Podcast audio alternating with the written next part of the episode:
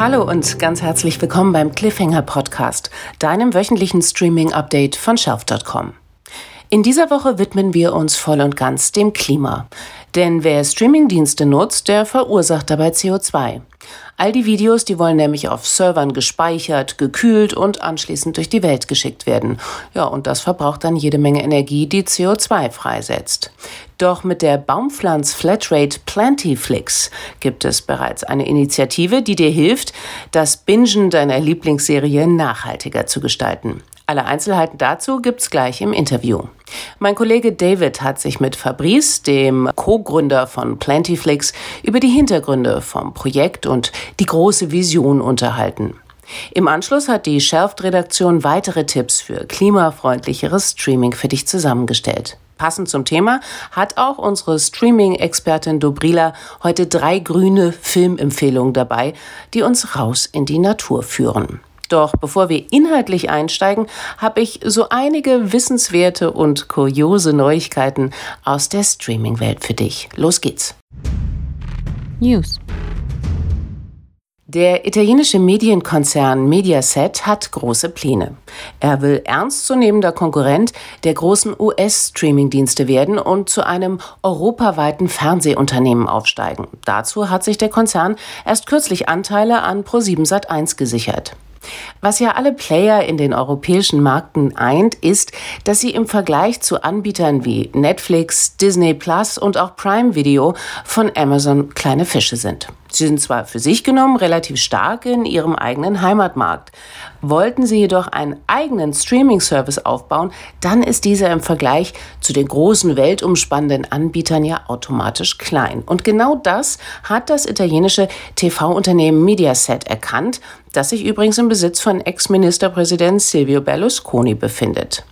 Der Plan ist, unter dem Titel Media for Europe sollen sich alle beteiligten Unternehmen Produktionskosten für aufwendige Serien und Filme teilen, um sich so als Gegenspieler zu Netflix und Co zu etablieren. Ob sich diese großen Pläne wirklich umsetzen lassen, das ist eher zweifelhaft. Das liegt vor allem daran, dass Europa so zersplittert ist.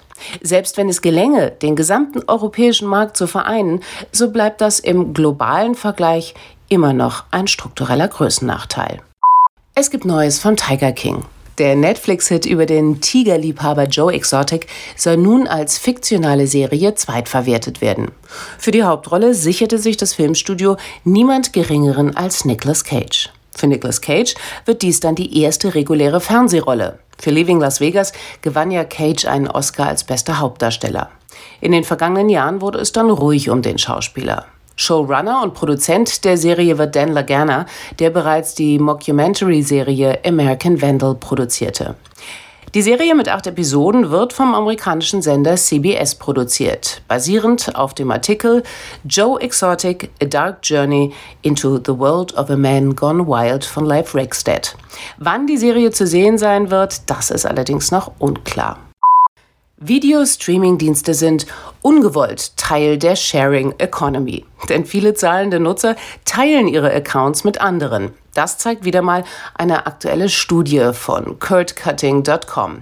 Die Zahl derer, die Login-Daten von anderen nutzen, liegt in den USA bei 44 Millionen Schwarzschauern. Das sind ganze 10 Millionen mehr als noch 2019. Größtes Opfer des Account-Sharings ist der Studie zufolge Netflix. Mehr als 27 Millionen User nutzen die Plattform mit den Login-Daten von Freunden oder Verwandten. Prime Video nutzen demgegenüber knapp 6 Millionen Zuschauer mit geborgten Accounts, was verständlich ist, da sich mit dem Zugang ja auch shoppen lässt. Die meisten der Schnorrer nutzen dabei übrigens den Zugang ihrer Eltern, Geschwister oder Lebenspartner. Zwei Prozent nutzen noch ganz frech den Account ihres Ex-Partners. Bislang gehen die Plattformen noch nicht sonderlich hart gegen das Streaming-Sharing vor. Sie kalkulieren damit, die Schwarzgucker mit der Qualität ihrer Inhalte zu überzeugen, sodass diese dann selbst ein Abo abschließen werden. Eine Wette auf die Zukunft, ein Verlust im Hier und Jetzt. Denn der verschenkte Umsatz, der geht in die Milliarden. Rein rechnerisch gesehen kämen alle Streamingdienste zusammen auf einen Mehrumsatz von 2,7 Milliarden Dollar pro Jahr. Die Nutzer einer der weltweit bekanntesten Seiten für Film- und Serienkritiken haben ihre Favoriten unter allen Netflix-Originalen gewählt. Und dieser kommt, und darüber freuen wir uns natürlich sehr, aus Deutschland.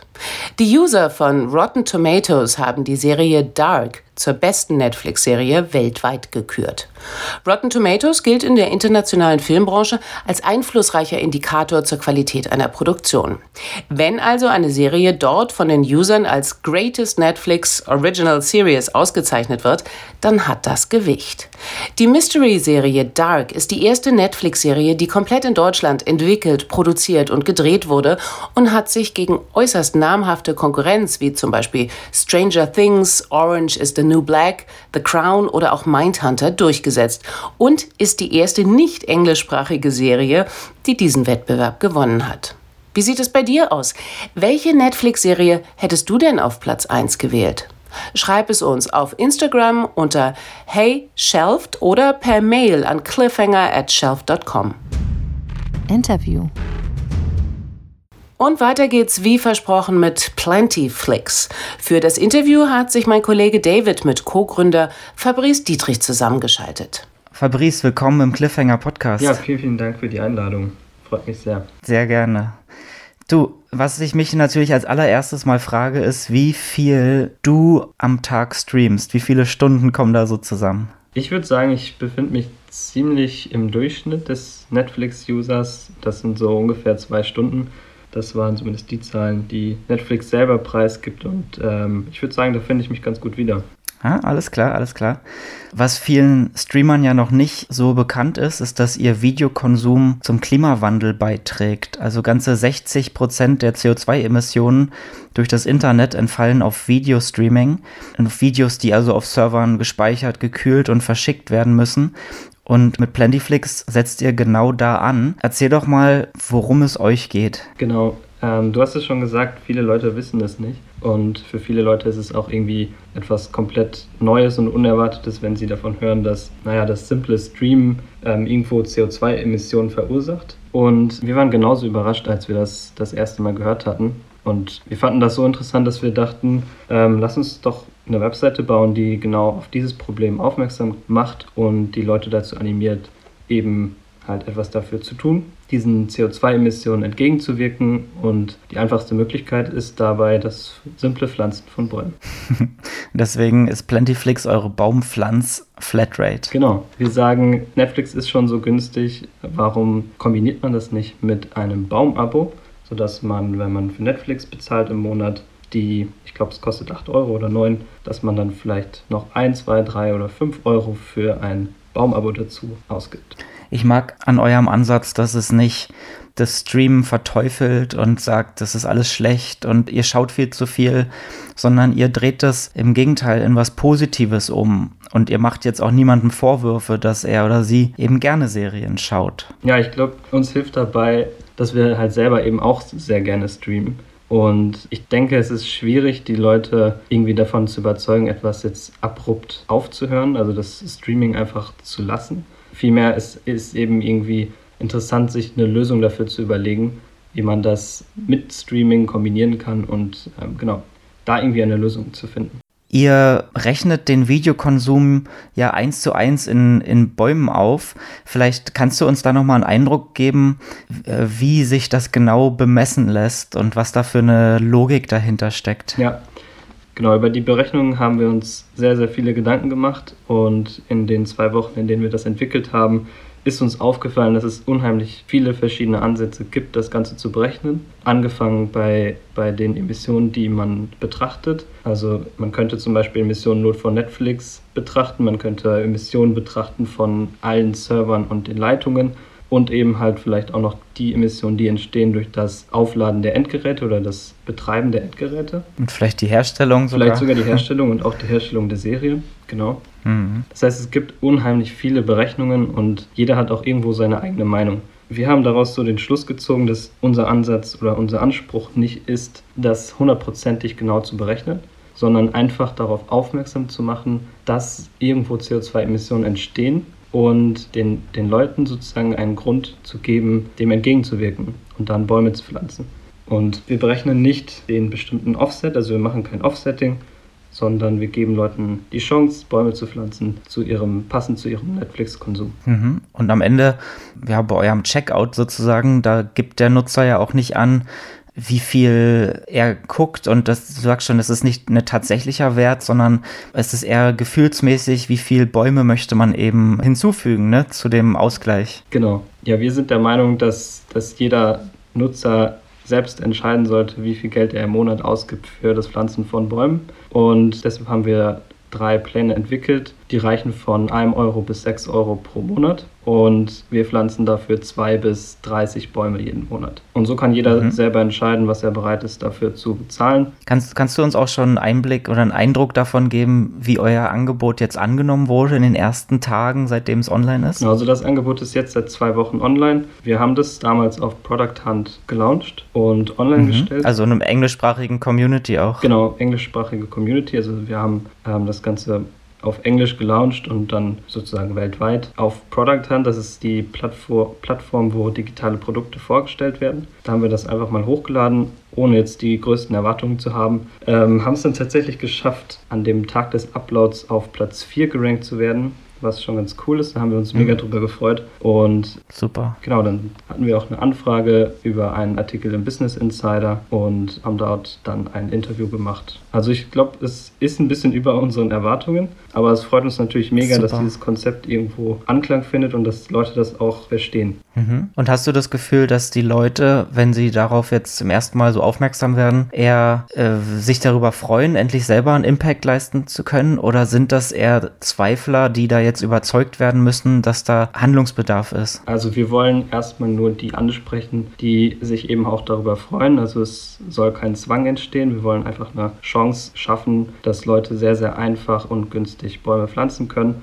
es gibt natürlich immer diejenigen, die da erst irgendwie überzeugt werden müssen. Und es gibt auch diejenigen, die ganz klar der Meinung sind, dass sie nicht die Verantwortung dafür tragen, welche Emissionen Netflix emittiert. Mhm. Die Auffassung kann ich auch komplett teilen, nur es ist halt sehr, sehr schwer, Netflix dazu zu bringen, alle Emissionen zu kompensieren. Also irgendwie oder zu reduzieren. Netflix gibt monatlich oder nicht, ich weiß nicht ob monatlich, aber äh, regelmäßig einen Nachhaltigkeitsbericht raus. Kannst du uns da einen Einblick geben, was die für Maßnahmen selber schon ergreifen? Also soweit ich weiß, äh, weil wir haben es auch kurz recherchiert, kompensiert Netflix äh, die eigenen Emissionen, aber eben nicht die Emissionen, die entstehen bei der Übertragung von Serien und ja, für das Betreiben der Endgeräte und die Produktion mhm. der Endgeräte und so weiter. Das heißt, die leisten schon auch einen Beitrag dazu, aber auf jeden Fall äh, nimmt das eben nicht die Verantwortung beim Endnutzer, ne, dass der auch sich äh, seinen Teil dazu beitragen könnte. Genau. Und ich finde auch schön, dass ihr auf eurer Seite das ein bisschen greifbar bekommt, indem ihr den CO2-Ausstoß einer Autofahrt mit den Stream von mm, Produktionen wie Tiger King oder Breaking Bad vergleicht, da heißt es zum Beispiel, dass äh, wer die Doku-Serie Tiger King durchschaut, bereits äh, 20 Kilometer mit dem Auto gefahren ist und entsprechende CO2-Emissionen äh, verursacht hat. Und bei allen Staffeln von Breaking Bad sind es dann schon 175 Kilometer. Wie seid ihr darauf gekommen, das so greifbar zu machen und genau die Beispiele dafür herauszusuchen, die es jetzt geworden sind? Interessante Frage, weil das ist tatsächlich die Frage, die wir am häufigsten gestellt bekommen. Ähm, wieso vergleicht ihr die Emissionen mit einer, mit einer Autofahrt? Für uns war das irgendwie in dem Moment relativ schnell klar, weil es einfach sehr, sehr greifbare Emissionen sind. Wir dachten einfach, viele, viele Menschen oder die meisten Menschen sind irgendwo ähm, denen ist irgendwo bekannt, dass das Fahren von, von einem Auto Emissionen freigibt und mhm. bei Netflix eben nicht. Und deshalb haben wir diesen Vergleich gezogen. Wir hätten das auch mit Fliegen machen können, aber beim Fliegen entstehen einfach nochmal deutlich, deutlich mehr Emissionen und da wären die Beispiele nicht so eindrucksvoll gewesen. Autoindustrie ist ja auch dazu angehalten, ganz transparent, wenn sie wirbt, auch den CO2-Ausstoß mit anzugeben von Fahrzeugen. Könntest du dir sowas auch für Streaming-Anbieter vorstellen? Wäre auf jeden Fall, wäre interessant. Interessantes Konzept. ja, du arbeitest mit deinem Mitgründer äh, Liam Hänel ja auch an seiner Plattform Carbon SO, die es äh, Nutzern und Firmen ermöglicht, ihren gesamten Carbon, also CO2-Fußabdruck zu neutralisieren, inklusive Ernährung, Konsum und Mobilität. Warum habt ihr denn jetzt für den Streaming-Aspekt ein neues Projekt gelauncht? Ja, sehr interessante Frage. Ich glaube, da muss ich ein bisschen länger ausholen. Mach mal. genau, wir haben uns kennengelernt auf einem Sustainability Meetup, was er organisiert hat mit einem Freund hier in Berlin. Und das war, mhm. glaube ich, im Februar. Und dann. Also kurz vorm Lockdown. Genau, kurz vorm Lockdown. Wir haben uns dann einmal getroffen, hatten ein bisschen gequatscht. Genau, dann kam eben diese ganze Lockdown-Geschichte. Und jeder hat irgendwie so sein Ding gemacht. Ich habe an meinem Uni-Projekt gearbeitet wo ich die Emissionen betrachte oder betrachtet habe von Webseiten und digitalen mhm. Produkten, also Apps. Und er hatte eben im, am Ende letzten Jahres seine Plattform carbon.so gelauncht. Irgendwie war es aber interessant und dann haben wir uns, ich weiß gar nicht, zwei Wochen nach dem Beginn des Lockdowns verabredet für einen virtuellen Kaffee. Mhm. Daraus wird dann ein, ich weiß es nicht, dreistündiges Gespräch oder so. Und am mhm. Ende hatten wir die Idee, lass uns doch einfach mal so ein Spaßprojekt machen, irgendwas launchen und gucken, ob wir gut zusammenarbeiten können, um eventuell in der Zukunft gemeinsam an einem Produkt ähm, zu arbeiten. Und das war sozusagen die Entstehungsgeschichte von, von Plentyflix. Es war eine sehr spontane Idee, die quasi während dieses Kaffee-Dates entstanden ist. Und genau, dann haben wir es zwei Wochen später gelauncht. Ach, stark. Also du musst unbedingt noch ein bisschen ausführen, wie es dazu kam, was genau der Moment war, äh, als Plentyflix geboren wurde. Was, was ist euch da durch den Kopf gegangen oder worüber habt ihr da alles diskutiert? Also wir hatten verschiedene Ideen. Also uns, wir wollten beide auf jeden Fall irgendwas in diesem Sustainability-Bereich machen, weil wir eben da auch beide schon Projekte am Start hatten. Und dann haben wir so ein bisschen überlegt, es gibt natürlich schon viele in diesem Bereich. Dann ging die Überlegung so ein bisschen in die Richtung, okay, wo entstehen Emissionen, wo, wo sie die oder wo die Leute vielleicht nicht direkt ahnen, dass Emissionen entstehen. Und ähm, wir hatten dann einen Artikel gefunden über eben diese Emissionen von Netflix. Ich glaube, es war auf Gründerszene oder Welt.de oder beides. Und das war aber nicht so wirklich, also man, man konnte eben nichts machen. Also man, das war halt rein informativ, ja. ähm, super interessant. Ja. Wir dachten uns dann, lass uns das irgendwie in eine Plattform umwandeln, die dann die Nutzer auch dazu animiert, ähm, etwas dagegen zu tun. Und dadurch, dass äh, Liam schon Carbon.so gestartet hat und darüber die Kontakte zu den äh, zu dem Projekt, was dahinter steht, was quasi durch euch gefördert wird, schon existierten und diese Baumpflanzaktionen weltweit schon koordiniert werden, ging es jetzt auch so schnell, da ähm, für, für den Streaming-Aspekt eben einen Ableger drauf zu bauen, ja? Also wir haben diese Partnerschaft tatsächlich erst in diesen zwei Wochen auch ähm, ja, aufgelegt. Wow. Aber ähm, ja, wir haben natürlich profitiert von, von den Projekten, die wir vorher gemacht haben oder an denen wir arbeiten. Auf jeden Fall. Krass. Das waren zehn Tage, wo ihr wahrscheinlich durchgearbeitet und allerhand Szenarien durchgespielt habt und ein Design entworfen, eine Website programmiert, eine, einen Lounge geplant habt. Also es ist ja irre, was man alles in so kurzer Zeit äh, gewuppt bekommt. Ja, also wir waren auch überrascht, aber es war auch, eigentlich hatten wir ursprünglich das Ziel, das Ganze in einer Woche zu machen. Das war dann doch ein bisschen am, zu ambitioniert. nee, das sollte einfach wirklich so ein Test sein, wie man irgendwie auch zusammenarbeitet. Uns war eigentlich nicht so wichtig, was jetzt da am Ende bei rauskommt. Cool, wenn das fertig ist und funktioniert, aber der Hauptgrund war wirklich, mhm. lass uns mal sehen, wie wir da zusammenarbeiten können. Und das hat super viel Spaß gemacht und deshalb werden wir auch in Zukunft weiter zusammenarbeiten. Mega. Und du hast wahrscheinlich jetzt auch mit, mit Liam ein paar Erfahrungen über die Remote-Arbeit gesammelt.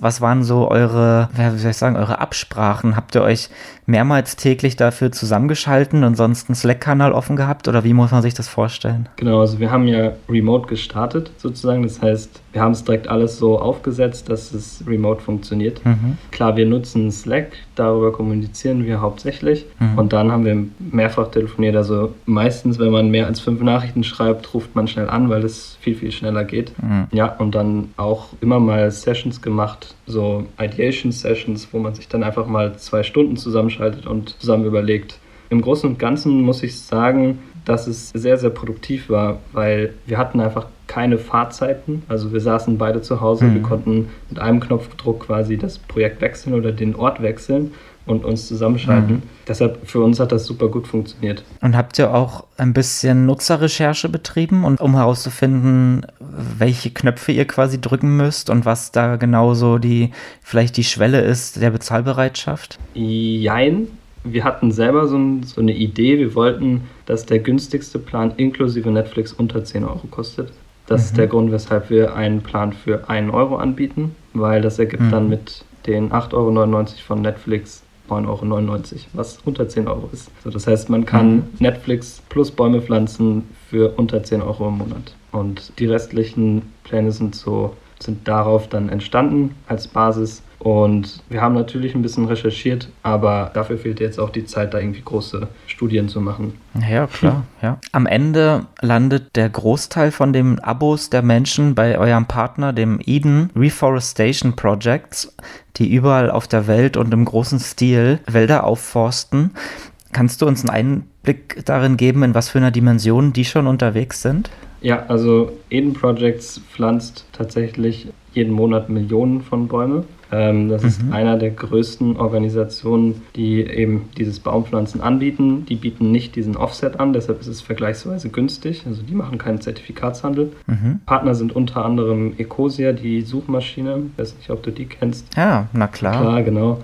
Können wir hier auch nochmal kurz Werbung für machen. genau. Also mit jeder Sucheingabe, die dort erfolgt, äh, werden eben auch Baum- und Aufforstungsprojekte unterstützt. Richtig, genau. Ja, super cooles Projekt, sind wir beide ein Riesenfan von und die arbeiten zum Beispiel auch mit denen zusammen. Also die haben viele große mhm. Partner, die auch darüber Bäume pflanzen. Super. Und ihr selbst seid ja jetzt kein gemeinnütziger Verein oder so, aber kannst du uns einen Einblick darin geben, wie aus Plantyflix oder auch Carbon.so ein echtes Business wird und wie, was ihr da noch mit aufbauen wollt? Ja, unser Ziel ist es halt irgendwo, diesen Klimawandel durch das Entwickeln von, von digitalen Produkten zu bremsen und Menschen zu helfen, den eigenen Fußabdruck zu verstehen und eben auch zu reduzieren.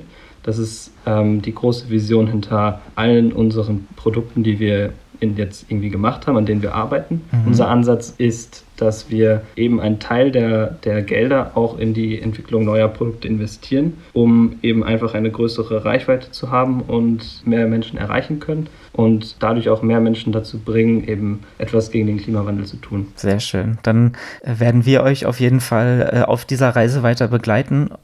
Was meinst du, was die gesamte Streaming-Branche noch tun kann, um sich klimafreundlicher aufzustellen? Ähm, also die ganze Streaming-Branche könnte natürlich erstmal auf Ökostrom setzen, aus auf Energie aus erneuerbaren Quellen. Das äh, wäre auf jeden mhm. Fall ein großer, großer Schritt in die richtige Richtung. Alles klar. Dann werden wir mal in diese Richtung weiter pushen und auch weiter recherchieren. Hast du zum Abschluss noch einen Doku-Tipp vielleicht für uns, wenn wir uns mit dem Thema weiter beschäftigen wollen? Ja, also auf Netflix logischerweise.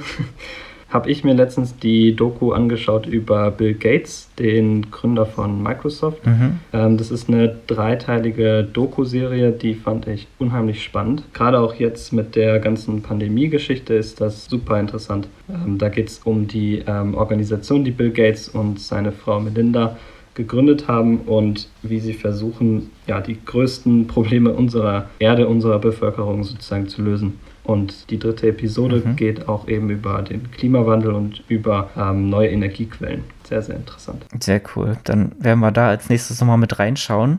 Ich danke dir sehr für die Insights aus dem Gespräch und ich hoffe, dass ihr ja, weiter gut vorankommt mit dem Projekt. Ja, vielen, vielen Dank für die Einladung. Gerne. Mach's gut. Ciao. Ciao. Trivia. Danke euch beiden für die Insights.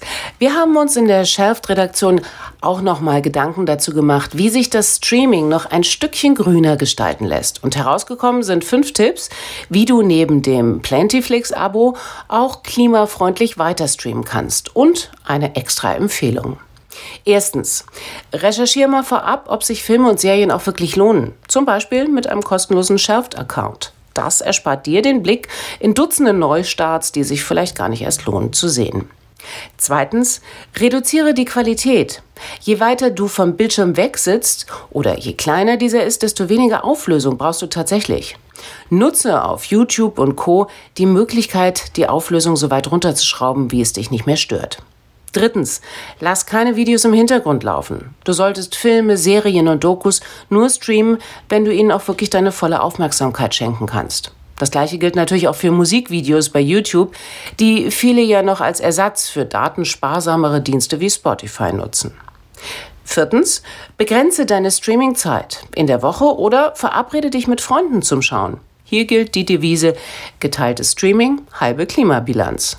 Und fünftens, speichere die Videos vorab im WLAN und rufe sie nicht mobil ab. Die Datenübertragung über das Mobilfunknetz benötigt nämlich viel mehr Energie, als es zu Hause im WLAN der Fall ist.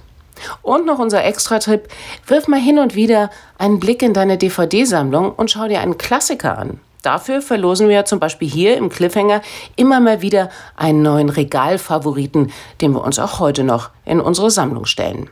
Man weiß schließlich nie, wo und ob die eigenen Favoriten überhaupt mal verfügbar sein werden. Streaming-Tipps. Die Empfehlungen werden dir präsentiert von der Shelfed Kalendervorschau. Hol dir die besten neuen Serien, Filme und Dokus für deine Dienste direkt in den Kalender und verpasse keine Neustarts mehr. Alle Infos findest du unter shelfed.com/kalender. Dobrila, du hast Streaming-Empfehlungen passend zu unserem heutigen Fokus auf Nachhaltigkeit dabei. Ich hoffe, wir bekommen ganz viel Grün zu sehen. Das auf jeden Fall, Lisa. Die drei Filme, die ich heute empfehle, führen uns in einige der schönsten Naturgebiete unserer Erde und zugleich ins aufgewühlte Innere ihrer Protagonisten. Zu Beginn reisen wir mal eben in den Amazonas-Regenwald. Dies ist Anfang der 1980er nämlich der Sehnsuchtsort des 22-jährigen Israeli Yossi Ginsberg, gespielt von Daniel Radcliffe. Nach dem Militärdienst reiste er über Monate quer durch Lateinamerika auf der Suche nach einem Leben fernab familiärer Erwartungen und Verpflichtungen. I was desperate to escape the well-worn path. Work, marriage, kids. Not me. I wanted to experience the extraordinary, which is why I ended up in the jungle. This is my friend, Yossi Ginsberg. good to meet you. Good to meet you too. I told my parents I'd be back in a year, but I don't think I'm ever going back. There's nothing like the jungle at night. Insects, birds, it's like they're screaming at you. And then suddenly, it's just you and whatever you came looking for. Do you want to be like every other tourist? Anybody can go to Machu Picchu. But the jungle, this guy can take us there. How do you know that Carl is telling the truth? That's why you're here. The hidden world. Perfectly balanced. The problem is us. In Bolivien lernt Jossi zwei Typen kennen, die ähnlich ticken wie er. Den Schweizer Lehrer Markus und den amerikanischen Fotografen Kevin. Zusammen will das Trio ein großes Abenteuer erleben. Die ideale Gelegenheit ergibt sich, als Jossi in La Paz auf den etwas seltsamen Österreicher Karl Rupprechter trifft, gespielt von Thomas Kretschmann. Er will sie in das Herz des Regenwalds führen und sie mit einem indigenen Stamm bekannt machen. Doch im Laufe der Reise in den Dschungel kommt es zu Spannungen. Die Gruppe ist schlecht ausgerüstet, Markus leidet unter schlimmen Wunden am Fuß, Kevin und Jossi fühlen sich an ihrem Abenteuer gehindert und Karl wird immer seltsamer. Die Gruppe teilt sich schließlich auf und nach einer misslungenen Floßfahrt in den Stromschnellen findet sich Jossi plötzlich mutterseelenallein im Dschungel wieder. In den folgenden Tagen muss er sich ohne Essensvorräte und nur leidlich ausgerüstet durch den Dschungel kämpfen. Als beschwingter Abenteuerfilm fängt Jungle an, schlägt dann aber in einen packend inszenierten Survival-Thriller um. Verantwortlich hierfür ist der australische Regisseur Greg McLean, der mit seinem Outback-Horrorfilm Wolf Creek 2005 bekannt wurde. Mit Jungle hat er die Memoiren des israelischen Autors und Abenteurers Yossi Ginsberg verfilmt. Wir wissen also, dass es Yossi heil aus dem vor Gefahren strotzenden Regenwald rausschafft. Aber welche Torturen er durchzustehen hat, verleiht einem Respekt vor einer faszinierenden Wildnis, deren Romantisierung einem sehr schnell das Leben kosten kann. Jungle ist aktuell auf Amazon Prime verfügbar.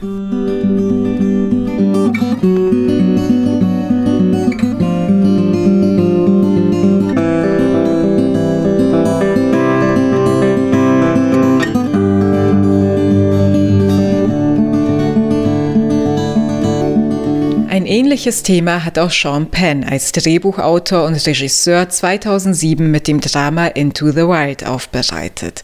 Auch hier haben wir es mit einem Anfang 20-Jährigen zu tun, der zu seinem Sehnsuchtsort in einer unberührten Natur aufbrechen will, fernab der verhassten Zivilisation. I'm going to Alaska. Alaska, Alaska? Or City, Alaska, because they do have markets in Alaska. The city of Alaska, not in Alaska. In the city of Alaska, they have markets. No, man. Alaska, Alaska. I'm gonna be all the way out there, all the way fucking out there, just on my own. You know, no no fucking watch, no map, no axe, no nothing, no nothing. Just be out there.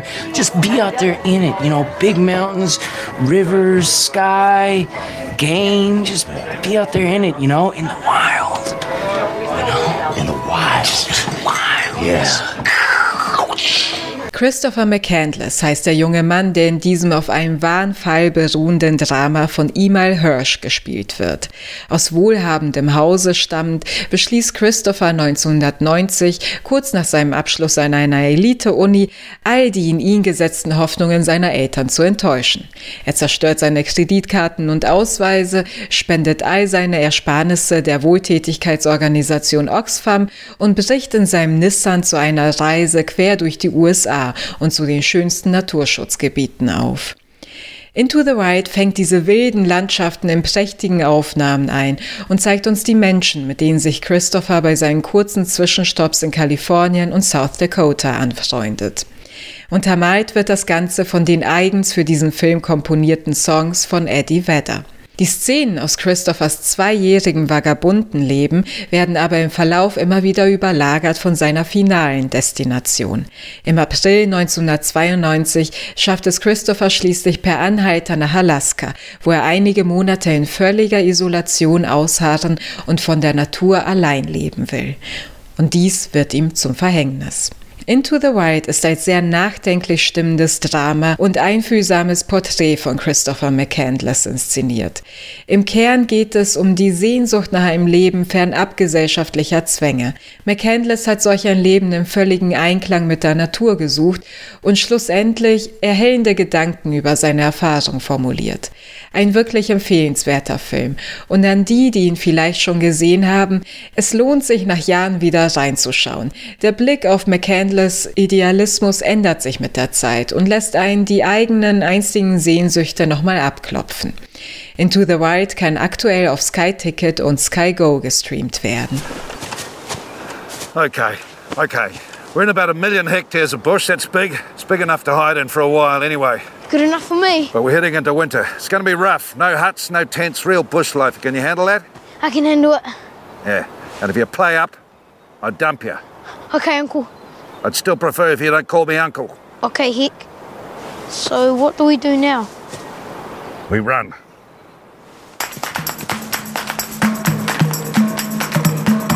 No. No, no. No, we don't need to run. Oh, yeah. This is fast walk. Yeah. Come on.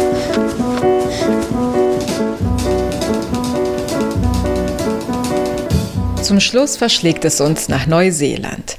Hunt for the Wilder People heißt die folgende Komödie im Original. In Deutschland trägt sie den blöden Verleihtitel Wo die wilden Menschen jagen.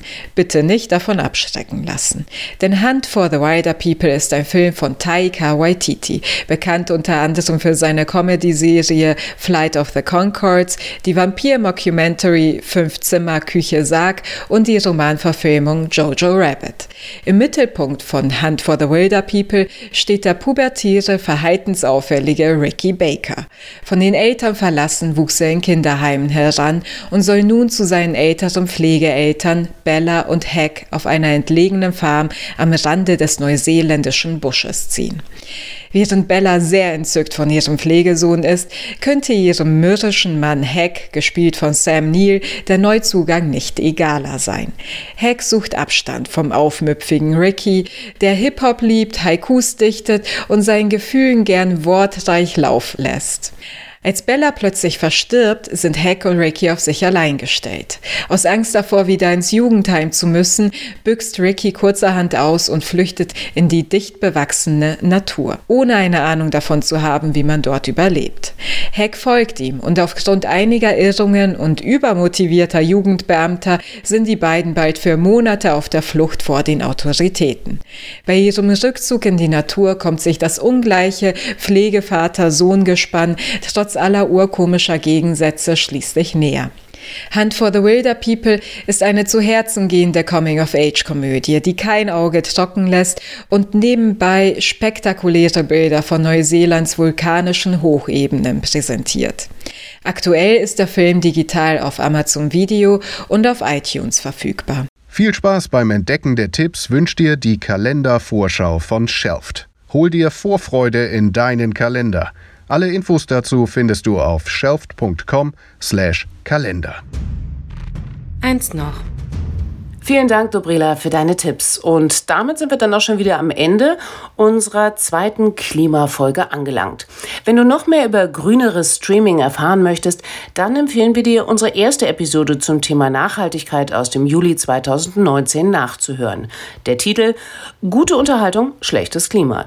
Damals haben wir uns nicht nur mit der Wissenschaftlerin Johanna Pohl von der TU Berlin zu den ökologischen Auswirkungen der Digitalisierung unterhalten, sondern auch mit Roman Bansen vom Digitalverband Bitkom über Möglichkeiten für eine klimafreundlichere Streaming-Bilanz. Wir freuen uns wie immer auf deine Meinung zum Thema. Schreib uns gerne eine Mail at cliffhanger at shelf.com oder eine Nachricht auf Instagram an at heyshelft. Sag uns, ob du die Klimabelastung durch das Streaming schon auf dem Schirm hattest und welche Ideen du noch hast, um grüner weiter zu streamen. Und welchem großen Thema sollten wir uns unbedingt mal widmen? Welches Interview führen? Schreib uns einfach deine Gedanken dazu. Wir freuen uns über Post von euch. Mein Name ist Lisa und ich hoffe, wir konnten dich auch heute wieder gut unterhalten. Wenn du magst, dann bis nächste Woche und dann begrüßt dich an dieser Stelle wieder mein Kollege Christian. Und zu guter Letzt, selten war unser letzter Satz passender als heute. Denk immer dran, du musst nicht alles schauen.